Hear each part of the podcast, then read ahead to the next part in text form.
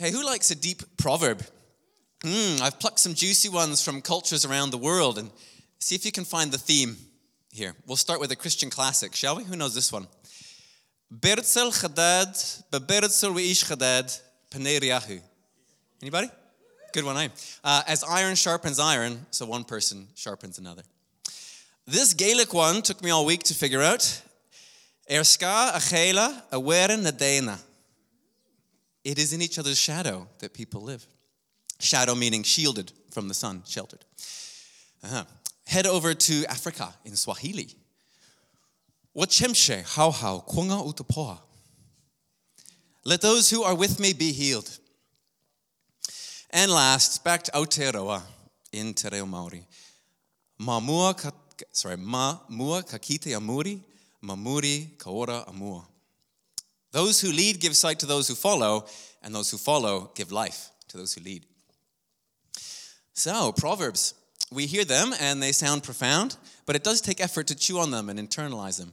They convey rich wisdom passed down through the ages. And in this case, the message this morning is that we need each other. We need community. And so we're in week four in our vision series this morning. What is Bay Vineyard Church all about? And the vision is Jesus. But today, the message is Jesus and community. So we're going to go through three things today. One, we'll talk about how God, uh, God's intention and design for all of us is to live in community, how community fuels transformation, and what does community look like here at Bay Vineyard Church? And last, there'll be a time to respond as well. So, number one, community is God's intention and design. I want to walk you through this. Now, there was a time when a call to community would have been like reminding people to drink water and breathe air. Right? Basically, every culture since the dawn of time has woven community into the heart of their values. It's only really in the last 200 years that Western secular narrative has cast doubt on that concept. So, in the 19th century, we saw the dawn of individualism, like the 1800s, which, in brief, powerful individuals accomplish greatness on their own strength, favoring individual freedom over the collective. It just feels normal now. Just bring to mind any major action movie John Wick, Kill Bill, Taken, Transporter, James Bond, Jason Bourne, Iron Man, Thor, Batman, Superman, and Jack Reacher. Come on, Mike. One guy, skill, strength, resolve, makes it happen. We all cheer. And at least until recently, there was a common sense of shared values. Like we could more or less agree on what these guys were fighting for. But flash forward to the 21st century, where we live now, and we have now moved beyond a shared framework of values to the idea that the values themselves are defined individually. That's called expressive individualism. And we now swim in a world that broadcasts the idea that each of us should act on our own uniqueness and fulfill our own personal desire. Or said another way, that authenticity is achieved by acting outwardly in accordance with one's inner feelings. There's another one there. Now, this is just one of many competing stories out there about the good life we can see in our modern world, but I think we can all agree that we can't escape this insistent dream of making our own way, making the world the way we want it on our own and on our own power. It isn't a new idea. Um, this is a voice of the snake in the garden, Genesis 3. For God knows that when you eat from that fruit, your eyes will be opened and you will be like God, knowing good and evil. So, in other words, you will have all the power to do it your way. You call the shots and you define your own reality. Ooh, guys, they, that idea has a name and we call it sin. That's rebellion against God, evil. Church, there is a much better way. But we need to identify what we're working with. Now, community is what we see throughout the scriptures. So, the biblical view of God, humanity, and reality is anchored from beginning to end in community. Let's just look at the whole Bible briefly. First, the foundation and source of all reality is the Trinity God Himself Father, Son, Holy Spirit. They exist eternally as a community of love. God is community. It's just a bit of a hard one to conceptualize. It's true. Then we hit Genesis 1 and we have, let us make mankind in our image, in our likeness. So we're crafted in the image of a God who refers to himself in the plural, a Trinitarian God, a God of community. And shortly after that, we have the Lord God said, It is not good for man to be alone. I will make a helper suitable for him. We then flash forward to Abraham, where God makes a covenant with him, but with the intention of turning him into a great nation, again, a great community, the nation of Israel. And God plans to bring his goodness to all nations through that chosen community, not through one powerful individual. And then we hit the wisdom literature of the Bible in Proverbs. One who has unreliable friends soon comes to ruin. Or in Ecclesiastes, two are better than one, cord of three strands is not quickly broken. And then we come to the paramount, Jesus. And as he begins his ministry and surrounds himself with layers of community. So he's surrounded by crowds of thousands. He has a herd of disciples. He sent out 72 ahead of him in pairs to teach and to heal, so he must have at least known those guys. There was 120 in Jerusalem when the Holy Spirit came. But then of those, he selects 12 apostles, modeled after the 12 tribes of Israel. And then he has an inner three Peter, James, and John. Oh, love that picture. Um, but the disciples are a bit thick, you know? In my Western individualistic mind, we would expect that God in the flesh, of all people, would find it easier to just get the job done himself. But no, that's not his way. He surrounds himself in layers of intimacy and community. Then Jesus commissions his followers to carry on his work in community. The church, here we are. Paul uses the metaphor of a body to shape our view and our role in the church in Romans uh, 12. For just as each of us has one body with many members, and these members do not all have the same function, so in Christ we, though many, form one body, and each member belongs to all the others. Be devoted to one another in love. Honor one another above yourselves. That's strong words. Same in 1 Corinthians. So the image of the kingdom of God uh, carries on into Revelation. And in Revelation, we see a radiant city housing the diverse nations of the world in unity, an eternal community forever to the glory of God. So, from the first words of Scripture to the last, it's clear that we were never designed to go it alone. God Himself doesn't go it alone. Community is a core trait of God and therefore of us, His humanity. From practicing the way, we become a community of love and depth in a culture of individualism and superficiality through the practice of community. So that's where we're landing today. Now, this is a matter of wisdom, like doing what works, but it's also a matter of submission, obedience. You know, do you trust Jesus? Do you look to Jesus as your Lord? And if we do, then we'll submit to his ways. And he lives in eternal, faithful, loving community with the Father and the Spirit. He modeled that during his time on earth, and he invites us into that now, today. So then we hit part two uh, community fuels transformation in our lives. And that's why we have layers of community here at this church. Here we have our Sunday morning gathering. We also have various social gatherings, home churches, upper cliques, and huddles. Uh, there are many ways to build community organically outside of these structures. I know that. And they can be very powerful, actually. But let's be honest that without structure and some external accountability, our own efforts at building rich and intentional community are often not as deep, not as regular, and they often dissolve over time. So, the Bay Vineyard structured communities are our focus this morning those reasons. Now, let me just stick with me here. Let me give you an analogy. Ultimate frisbee is my favorite sport. That was me in my younger days. Haha. Uh, two teams of seven tossing a frisbee, which is actually called a disc, to get it across the goal line. You've got teamwork, you've got strategy, fitness, strength, heaps of movement, leaping catches, endless room for technique and skill with those various frisbee throws over the head, behind the back, underneath. I played in a summer league in Calgary, where I'm from, and during the week I was always aching to play, but I had no teammates nearby. So I would literally throw a disc alone in a field.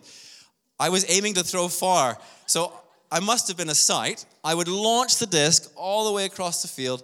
I would run after the disc, turn around, and throw it all the way back and run back and forth. I can huck the disc. So it was a long run. Just to say, I was motivated, man. I wanted to improve my performance at the next game, and I loved that sport. It's a good image. You won't forget that, will you?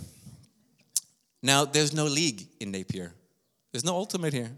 So there's no throwing. I won't be out in the field chasing the disc. I still love Ultimate very much, but with no game in sight, I have no motivation, even though it's a sport I love.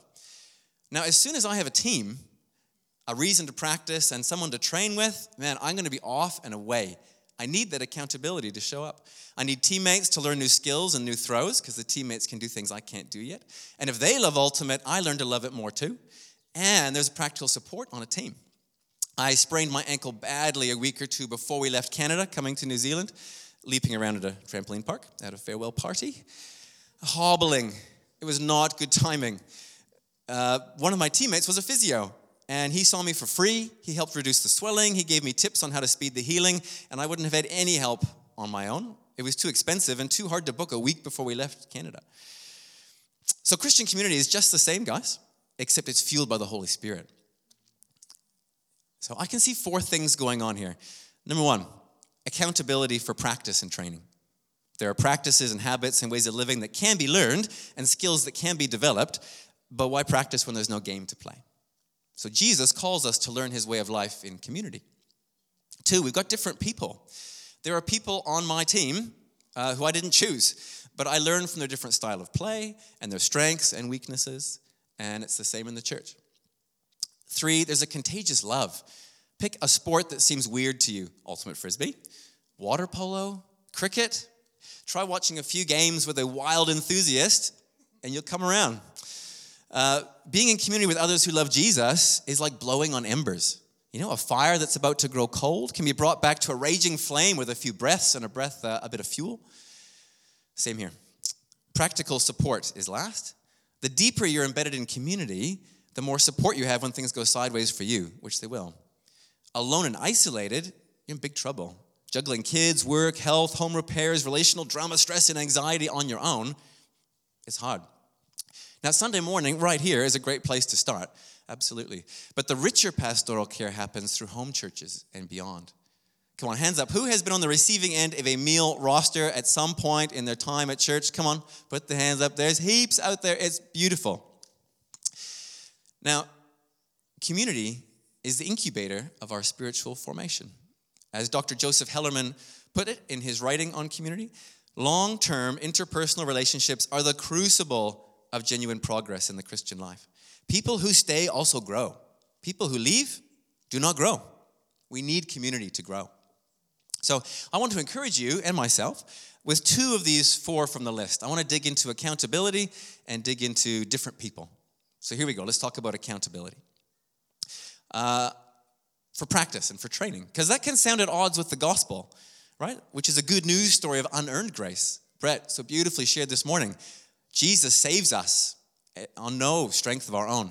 But there's a flip side where Jesus saves us from sin, but then he saves us to something else. And that's what we're talking about this morning.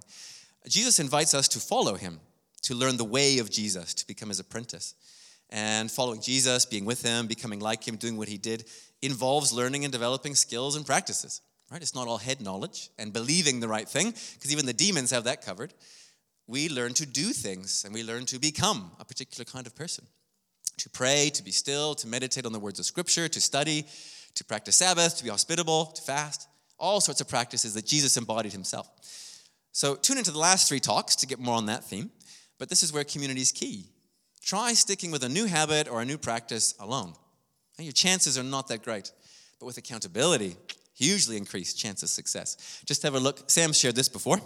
Uh, the Association for Talent Development found that individuals have the following probabilities of completing a goal Having an idea, 10%. Consciously deciding that you'll do it, 25%. Deciding when you will do it, 40%. Planning how, 50%. Committing to someone, 65%. But having a specific accountability appointment with someone who you've committed to, 95%. Friends, that's why AA and Weight Watchers work. Accountability is the secret sauce for these incredibly effective organizations, and that is what fueled the Wesleyan revival, the regular meetings of the Holy Club, asking hard questions, many others. This is why Jesus literally lived for three years with his disciples. So, working on a new practice, trying to form a new habit on your own, it's a coin flip at best, 50 50, according to these guys, whether you'll stick with it or not. But crank that up to 95% with specific accountability appointments. Man, that's the kind of community we're after here. We call them upper click and huddles. So that leads into number two. What's this about different people being good for me? Let's talk about that. A community, by its very nature, presents us with opportunities for growth that we would otherwise totally miss. Community with people who are not like you address weaknesses, blind spots, rough edges in your own character. Oh, yes, we all have them. And people who are not like you teach you to love. If you love those who love you, what reward will you get? Are not even the tax collectors doing that? And if you greet only your own people, what are you doing more than others? Not even pagans do that. That's from Jesus. Or in the Proverbs, wounds from a friend can be trusted, but an enemy multiplies kisses. Like, if I spend time with people like me, I just stay the way I am. Now, I'm full of easy love for my family on my birthday when they let me have my way, they make me breakfast, they do all the chores. Feel like a love champion on that day. I'm just like Jesus with these people. Yeah, but then somehow an irritable person the next day when their best behavior goes back to normal. And that's called training, right? It can't be my birthday every day, I'll never grow. So that's why you don't get to choose who comes to church with you on Sunday. Look around the room. You don't get to handpick who sits in your living room for home church. The people next to you at Upper Click might be like chalk and cheese, and that's good. Because some of these people are weird and irritating. You are probably weird and irritating to some of them, and I may be weird and irritating to you right now. It's okay. Community is hard. And it sounds like a detractor, right? But it's actually the selling point. That's what precipitates growth, these challenges. And a love for Jesus is more than enough to hold us all together. From Dietrich Bonhoeffer the person who loves their dream of community will destroy the community because it doesn't work that way. But the person who loves those around them will create community. So important. So that moves into a couple more challenges, guys. One, now simply being in the presence of other people is not what we're talking about here. We need vulnerability and honesty are required. So spiritual power cannot flow when people hide and pretend to be someone that they're not. From Jon Tyson. God cannot transform the person that you are pretending to be. And that can be really intimidating, vulnerability, because while it opens us up to deeper relationships and growth, it also opens us up to being wounded, and probably has in the past. And it's true that the greatest wounds come from relationships, but also the greatest healing. And you want to fast track a friendship, be vulnerable. It invites vulnerability from others, which then bonds people together. So after that, just um, contemplate carefully. You know, because this is difficult, we must choose community. You must choose community. It's intentional, it doesn't happen on its own. Our natural tendency is to slide into superficial and independent living. And so we have to work against that inertia. But the more deeply you engage in community, the greater the opportunity for growth. Nobody will speak for me, and nobody will be vulnerable for me, and nobody will grow for me. So it takes ownership and initiative and courage, yes, but the results are fullness of life. Yes, Ryan, I'm with you. I love community. I'm in it. I'm loving it. Right? Um, that's really good. But I do have one more thing to say on that point. Can I suggest that community does not exist just for me? Imagine a Sunday morning gathering like this where each person rocks up like a little baby bird in a nest, mouth open, eager for a feed. Who's going to bring the worm? Right? A room full of people looking at each other in expectation. Obviously, nothing happens. Right? That's not community. Now, um, this community is not a self serving operation. Communities provide an opportunity to serve others. So, you are the member of this community who is going to nourish somebody else this morning and weeks to come which is why it's really helpful to remember that spiritual formation has been defined by uh, the process of being formed in the image of Christ for the sake of others. It's a process of being formed into the image of Christ, absolutely, but for the sake of others. Because Jesus is not interested in adding his name to the title of your self actualization program. He wants to shape us into people who love others for their sake, for his sake, for his glory. Think back to our Proverbs. As iron sharpens iron, so one person sharpens another, not keep your knife near a good honing steel. It is in each other's shadows that people live, not find a broad shouldered friend like Brett and set up your camp in their shadow.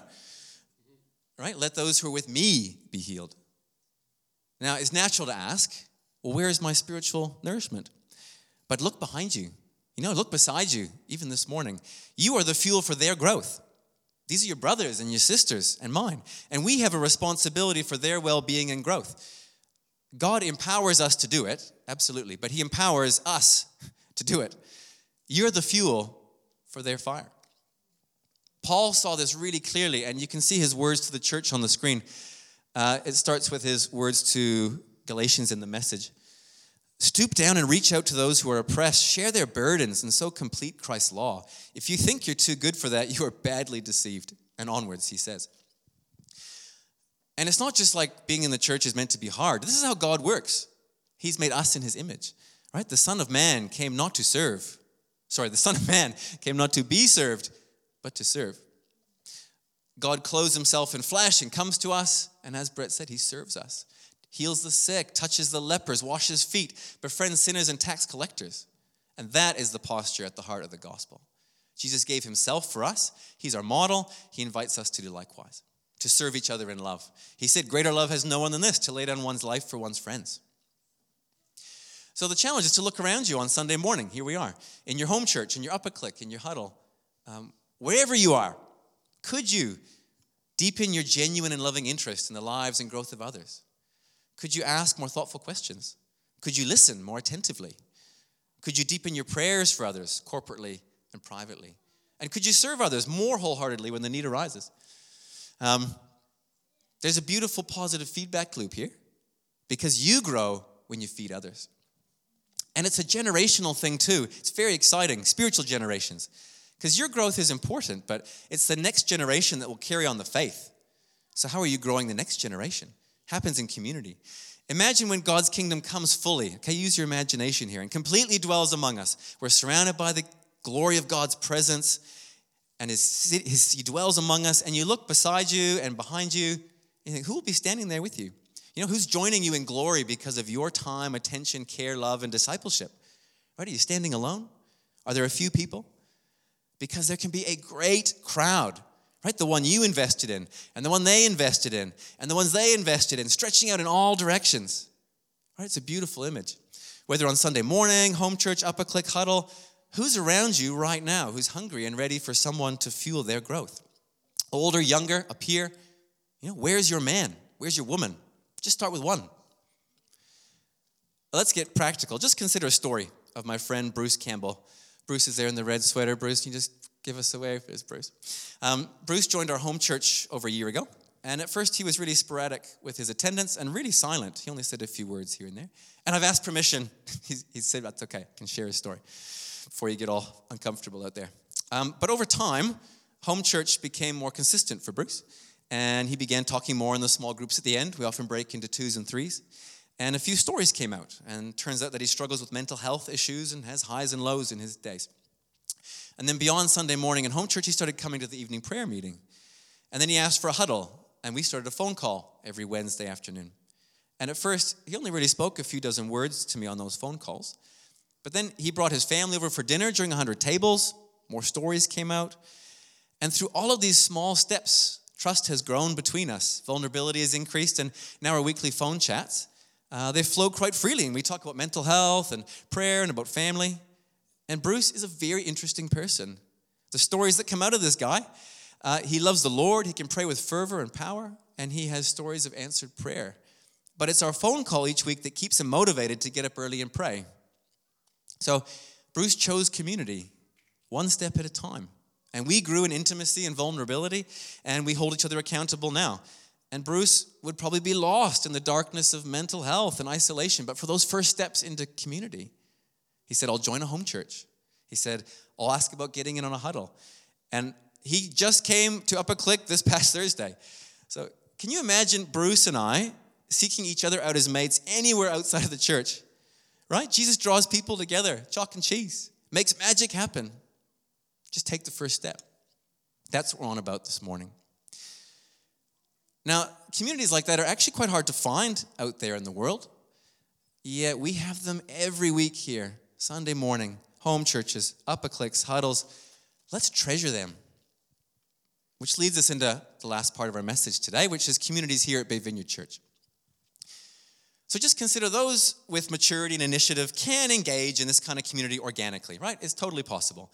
But without structure, this kind of intentional community tends to be less frequent and less deep and with people more like yourself. We need structure. We need to be pushed to do what's best because what's best is often quite hard work. So we here at Bay Vineyard are really intentional about how we structure our communities. We have layers, right? Outer layer, Sunday morning gatherings. Here we are. We follow the church calendar to orient our year around the keystone moments in Jesus' life. We explore a book of the Bible each year. We look at spiritual practices. We provide a space to encounter God in worship the communion table, prayer ministry, it's genuinely amazing. But let's be really clear Sundays are not enough. So there's the next layer in. There's social gatherings here like Golden Vintage and Mums and Bubs. Bernard and Val Harrison, they lead a monthly social gathering at a cafe for the 60 plus crowd, the Golden Vintage. And the second Thursday of each month is when they meet. And they foster friendship and fellowship and encouragement. And there's a potential here for this golden vintage crew to come together and use their wisdom in time to serve the church in all sorts of ways in the coming months. So talk to Bernard and Val if you're the right vintage to join them. Give us a wave. Bernard, where are you here this morning? There they are in the back. Or Mel McKinley. She has led a Bay Vineyard Mums and Bubs group in the past, and we'll probably kick that off again. Mums and young children. Accept invitations to people's homes. Invite people to yours, right? We build community. But then we go beyond social gatherings into our home churches, which I would say includes youth too. Let's go, youth. Um, now, home church is born when a person or a couple or a team offer to lead one, and they communicate with Karen, our new church admin. In case you didn't know, June is no longer the church admin. She stepped into a different season of life. And Karen, come on, Karen, hand up, is our new church admin. Talk to her. Um, and once, a, once someone talks to them, uh, to Karen, and gets the thumbs up from senior leadership team, we have a new home church. And they host a weekly meeting for a small group, roughly six to 12, and start shoulder tapping people to join them. And to be fair, yeah, we are a little bit picky about who leads a home church. You know, we need willing people, yeah, but the right skill set, the right character, um, people who embody the culture of this church. But we're not looking for perfect people. So, of course, have a chat. And there are key features in home churches there's relationship. You get to know each other, ask interesting questions, tell jokes, tell about your week and your life. Because our goal for home church is that members continue to grow in vulnerability and intimacy, which binds people together. But two, they focus on practices and formation. Home churches primarily teach the practices that shape our life with Jesus, like prayer and Sabbath and solitude and fasting. Many home churches in my past focus on Bible study, which is important, but you can know all that stuff and still not do any of it.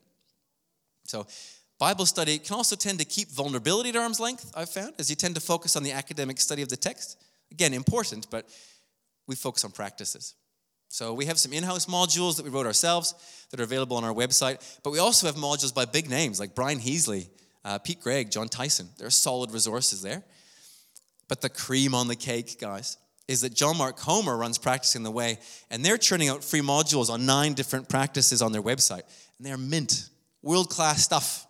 Video lessons, leader guides, workbooks, accompanying podcasts, suggested reading. So far, they've released Sabbath, prayer, fasting, and solitude with a discipleship course on the way and generosity coming up in August. So, connecting with a home church is a natural next step in building community. But we keep running into a wall there because it's hard to connect people into home church when there aren't enough for them to go around. So, we need more leaders to start new home churches here. Is that you? We go deeper still. Upper clicks and huddles. Huddles and upper clicks are designed specifically to hold us accountable to our chosen practices and to foster intimacy. So, upper clicks are larger groups that meet once a week in the morning. There's an open invitation to those, you just come. There's a men's group, uh, so there's two men's groups and a women's group, and you can see their meeting times here. And there's a predictable life giving routine at these meetings. There's a catch up, chat, banter phase, and then we shift into how'd you go with your chosen practices that week, followed by what fruit did those practices bring, and then what are you going to do next week? And honesty is key in that place.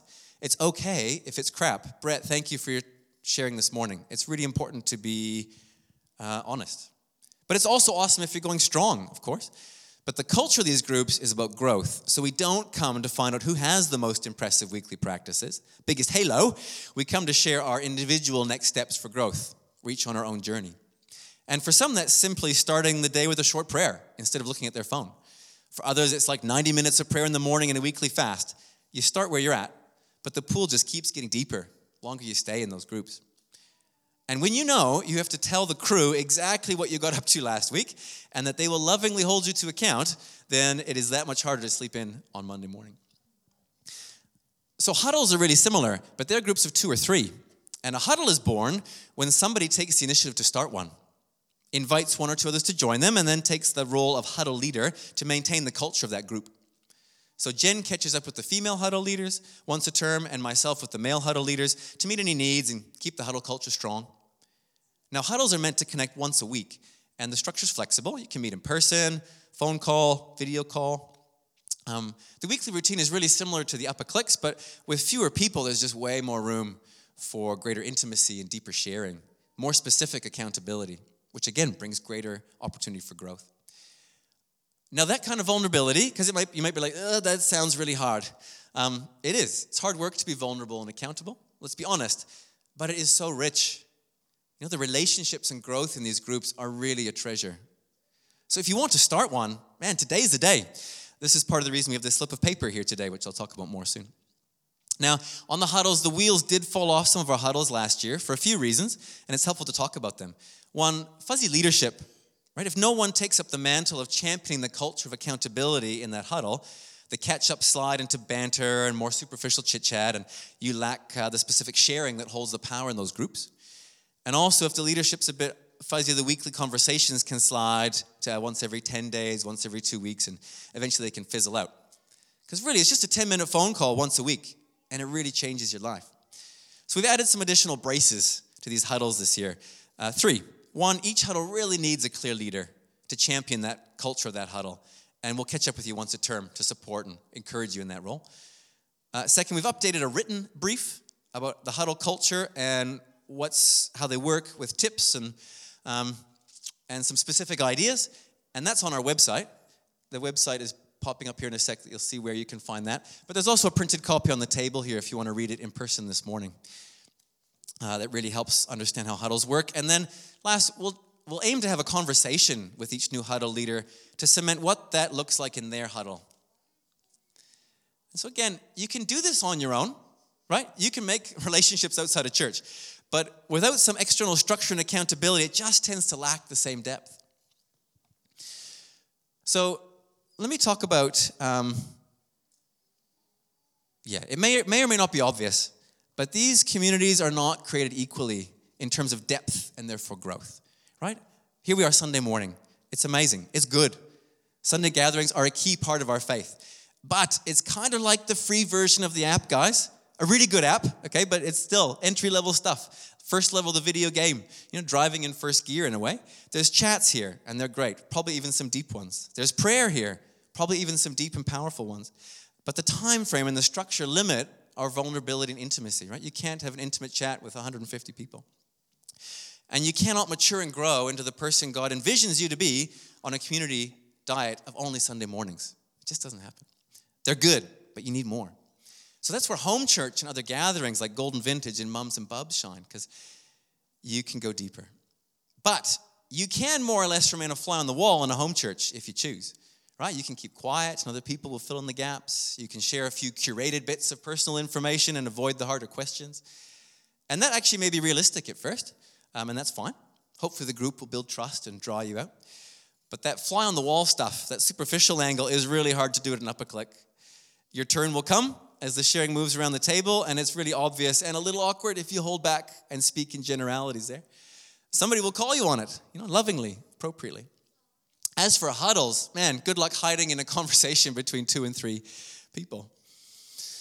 So, again, the more deeply you engage, the more the opportunity for growth. And it takes ownership and initiative and courage. Yeah, but the results are just fullness of life and growth through the work of the Spirit in these groups. There's also an expectation here. You know, we, we here at Bay Vineyard Church that call this church home, we do expect that you would be in at least one of these communities. Now, if you're in a healing time or uh, a difficult time or in a season of rest, then please be at peace, of course. But if life is relatively normal, then we really want to normalize involvement in one of these layers of community beyond Sunday morning. Right? We, we expect it because we really care about you. We care about your future spiritual generations, and we care about this church as a body. We, we need you. So there's an invitation this morning, and it has a few paths. And this is where the slip of paper comes in. So are you already connected? Sorry, are you only connected to the Sunday morning gathering? We are so glad you're here.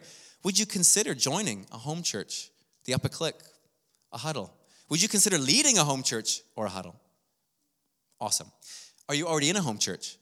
Would you consider joining Upper Click or a huddle? Would you consider leading a huddle? Maybe you're already embedded deeply in these communities. Well, then, would you consider how you can love and serve and disciple within that community even more richly, even with just one person, right? One man, one woman. Who are these people for you? This morning, I want to give us some time to reflect. What is the Lord's invitation for you? because we really don't want this to be legalism or one size fits all, right? We want to follow the guidance of the Holy Spirit as He speaks wisdom and life to you. He knows just what you need. Now, is it possible He's suggesting some leadership? Because we need people to lead, right? We need home church leaders and huddle leaders. And we know there are people in the room or people listening online who are capable of leading a home church. Please, where are you? We need you. If you're a good fit, there will be rejoicing in heaven and in Luke Buxton's heart because he helps run the home churches. Now, there are also people in this room who knows they could do a pretty good job of leading a huddle. You know, where are you? We need you. The member of your future home church, your future huddle needs you. And the church needs you. Jesus needs you to help this church flourish, really. And there are barriers, of course. Yeah, too busy. Anybody can resonate with that one. I don't really have time to be a leader in that group. Community takes time, energy, and margin. It's true. You cannot, uh, especially in a leadership role, right? You can't be hurried and do community well. But if you're too busy for this, can I just encourage you to think that maybe you need to say no to some of the good things that are not the best things, right? Maybe that means disappointing some people. But take stock of your commitments and may the Spirit guide you. And your current community can probably tell you what you could change if you ask them. Too busy. It can be dealt with. It's a matter of priorities. Two, maybe you just didn't know how up to now, right? Maybe you're the one who's been longing for deeper community for weeks, but maybe you're a bit new or you just didn't, you weren't sure how to plug in here at Bay Vineyard Church. Man, today is the day. Giddy up, guys. That's what the paper's for. We will sort you out. Uh, number three, and really importantly, you might be genuinely scared, uncomfortable, right? Have you been listening to some of the things I've been suggesting with a bit of dread? Leave me alone. Community's dangerous. Community sucks. Because as we talk about community, you may be feeling pain or wounded, right? Or anxiety or fear. Probably everybody does to some extent, but some of you that may be leading this morning. And, and of course, I can't sort that out with clever arguments. Um, you need the Spirit of Jesus, the Holy Spirit, to bring healing to that to give you courage. Because we need to be honest, relationships cause often our greatest pain, but they are also how God brings about our greatest healing.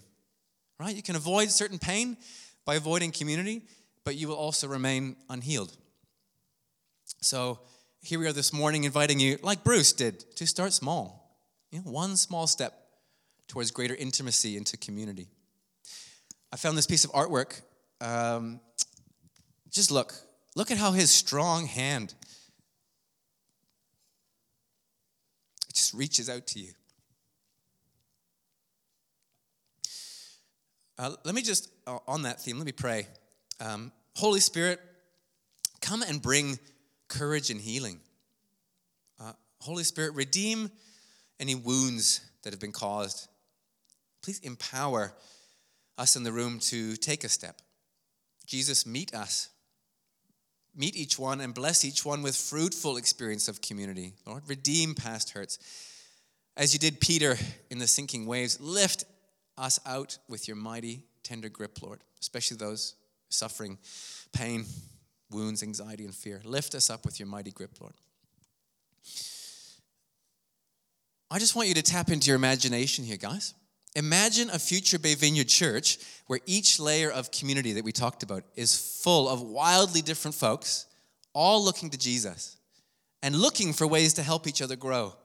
I mean, it really would be a taste of heaven on earth. Iron sharpening iron, sheltering each other's shadows, healing others in your presence, leaders giving sight, followers giving life. This is where we're going as a church team. As I close, we're to I'm going to say the words of this prayer uh, over you, and then I'm going to invite you to stand and say this prayer with me. Um, and then I'll give you a chance to, to reflect using these pieces of paper here. Let me pray. These are from the words of Saint, Saint Francis of Assisi.